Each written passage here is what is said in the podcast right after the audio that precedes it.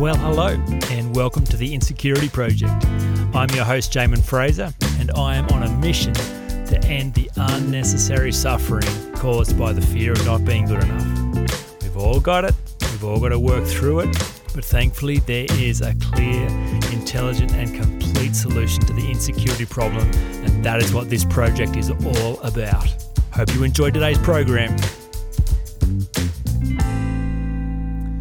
G'day, friends. Jamin here. It's 10 minute Tuesday time. This week, the subject is making sure the transaction is less to more. Uh, that might not make sense to you now, but this is a really important thing to consider when looking to make change in any and every area of your life. Uh, it has to feel like you are moving from less to more. If ever you feel like you are moving from more to less, uh, that is a great sign that the change will not last. So, what I mean by that is uh, we are very much motivated in every cell in our body to move away from pain and toward pleasure. One of our core needs is growth. So, we are always seeking a better deal. We are seeking to move to a bigger place, to a more expansive place, to a place that works out better for us. Uh, so, the the less to more transaction is the natural transaction. It's what every cell in our body is designed to gravitate towards. We want to let go of what is uh, bad for us and move towards what is good for us. So, uh, when you understand that framework, then it's a really useful thing to check in with yourself to see how that applies to the change process you're going on.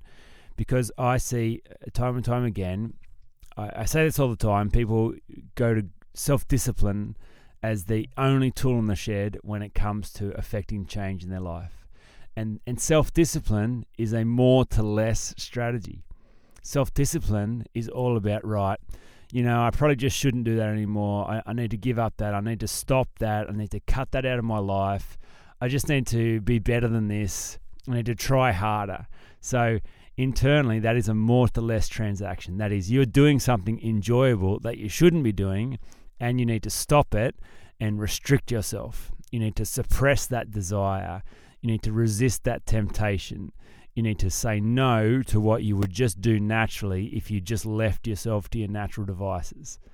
So you've got more now, but more is bad, and you actually need to give up more to go to less because less is uh, what a good person would do. So if that is ever what is happening behind the scenes, that is not a believable change strategy because you are then working against your very being. And therefore, you, you won't last. The change won't last. It, it can't last. It, it can only last while ever you're applying self discipline. And willpower is like a muscle, it gets tired. It's a limited resource. Self discipline is a young man's strategy. It requires you to have energy to waste. and the older you get, the less energy you have to waste. The, the more you, you cannot tolerate inefficiencies as much as you can because it's exhausting and it doesn't work, doesn't get you anywhere. So there has to be a, a better way to think about lasting change. And it's just as simple, and again, simple and hard is a useful way to think about all of this stuff, but such a valuable framework to be mindful about. So when when you know people people often go right, so how, Jamin, how how do I make sure it's uh, less to more rather than more to less? Well, it starts off with awareness, as does all of this. So being mindful about that metric that you're running in your mind, just to stop and go, hang on, am I moving from more to less? I am I giving up on something? Am I suppressing something uh, and squashing what feels comfortable to to to restrict myself and end up with less. Is that how this feels? Or, this, or does this actually feel like I'm rolling downhill? Does this actually feel like I'm reaching for a better deal, for a bigger place, that I actually will get more here? Because if it ever feels like more, happy days. You know you're on a winner. You know that change is not only possible but inevitable.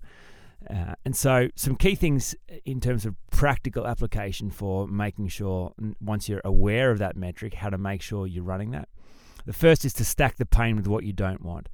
So, uh, I, I love observing smokers Uh, I've never been a smoker, and I think it's a fascinating strategy because it's kind of very counterintuitive, especially in today's world where we have so much information around the the uh, detrimental health impacts of smoking. Yet many people still smoke.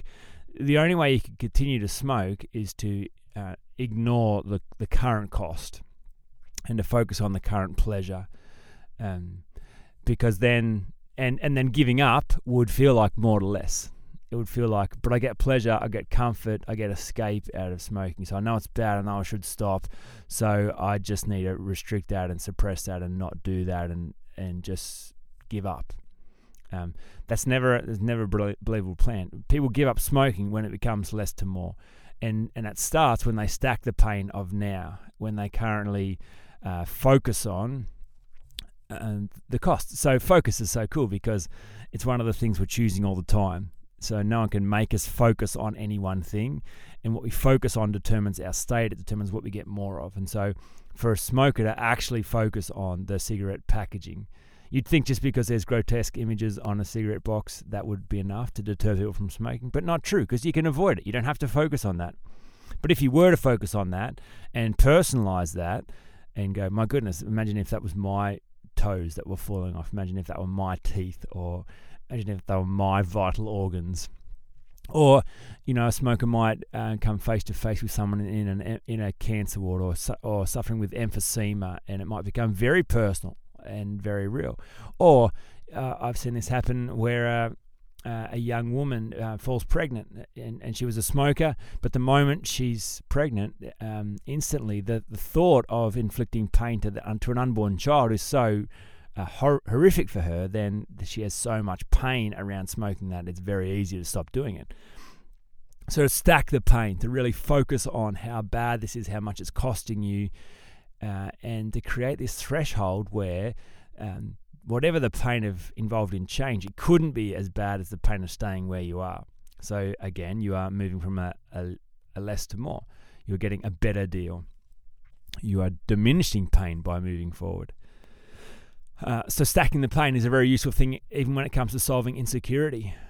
Everyone's insecure. It's it's costing people a fortune, but most people are ignoring the cost and just saying, "Oh, it's just a part of life," um, and just carrying on. But to actually stop and see the seeds of madness in your own life, to see that insecurity left unchecked and unchecked can and will lead to madness that it's causing you to be at your worst where it matters most. Like that, there's a lot of pain there if you would focus on it.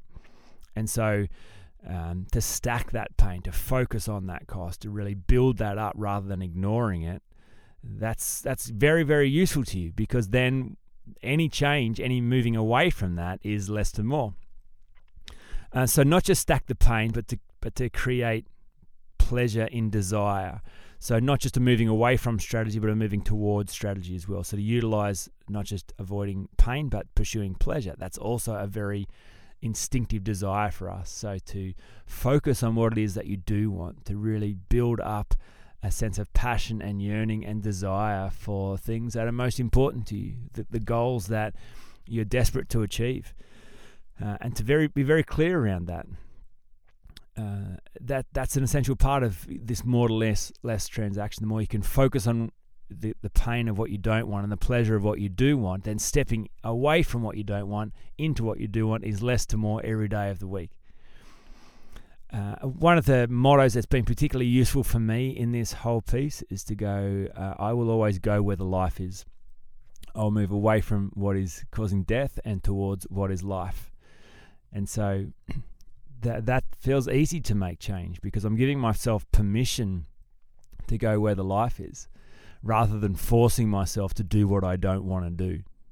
I'm saying where is there life? Where is there energy? Where is where is something big and beautiful? What, what, what am I being drawn into? And do I allow myself to go there? So when I think about the big changes that I've made in my life, where I've uh, I've um, dealt with dysfunction, where I have reached for goals, where I have developed my capacity, where I have let go of habits, it's always been as a result of being very clear around the cost of staying where I am and how that's going to affect me long term, and the pleasure of being the kind of person who lives a big life, who who explores the wonder and beauty and magic of all that's possible. And as I give myself permission to do that, then the change process is much easier. So, uh, a useful framework, a simple framework, not necessarily an easy one, but if you have that metric in your mind and you're always running that against your change strategy, you can tell early on whether it's going to work or not. If it feels like more or less, you've only got self discipline, and that eventually is going to let you down. If it feels like uh, less to more, you know you're on a winner and you know you get to work with yourself rather than against yourself. I hope that's useful. I will talk to you again next time. You've been listening to the Insecurity Project. I hope you found the content and conversations useful. And remember, you are not just the actor in the story, you are the storyteller. You have the ability to turn this all around. For more information about overcoming insecurity, check out the insecurityproject.com.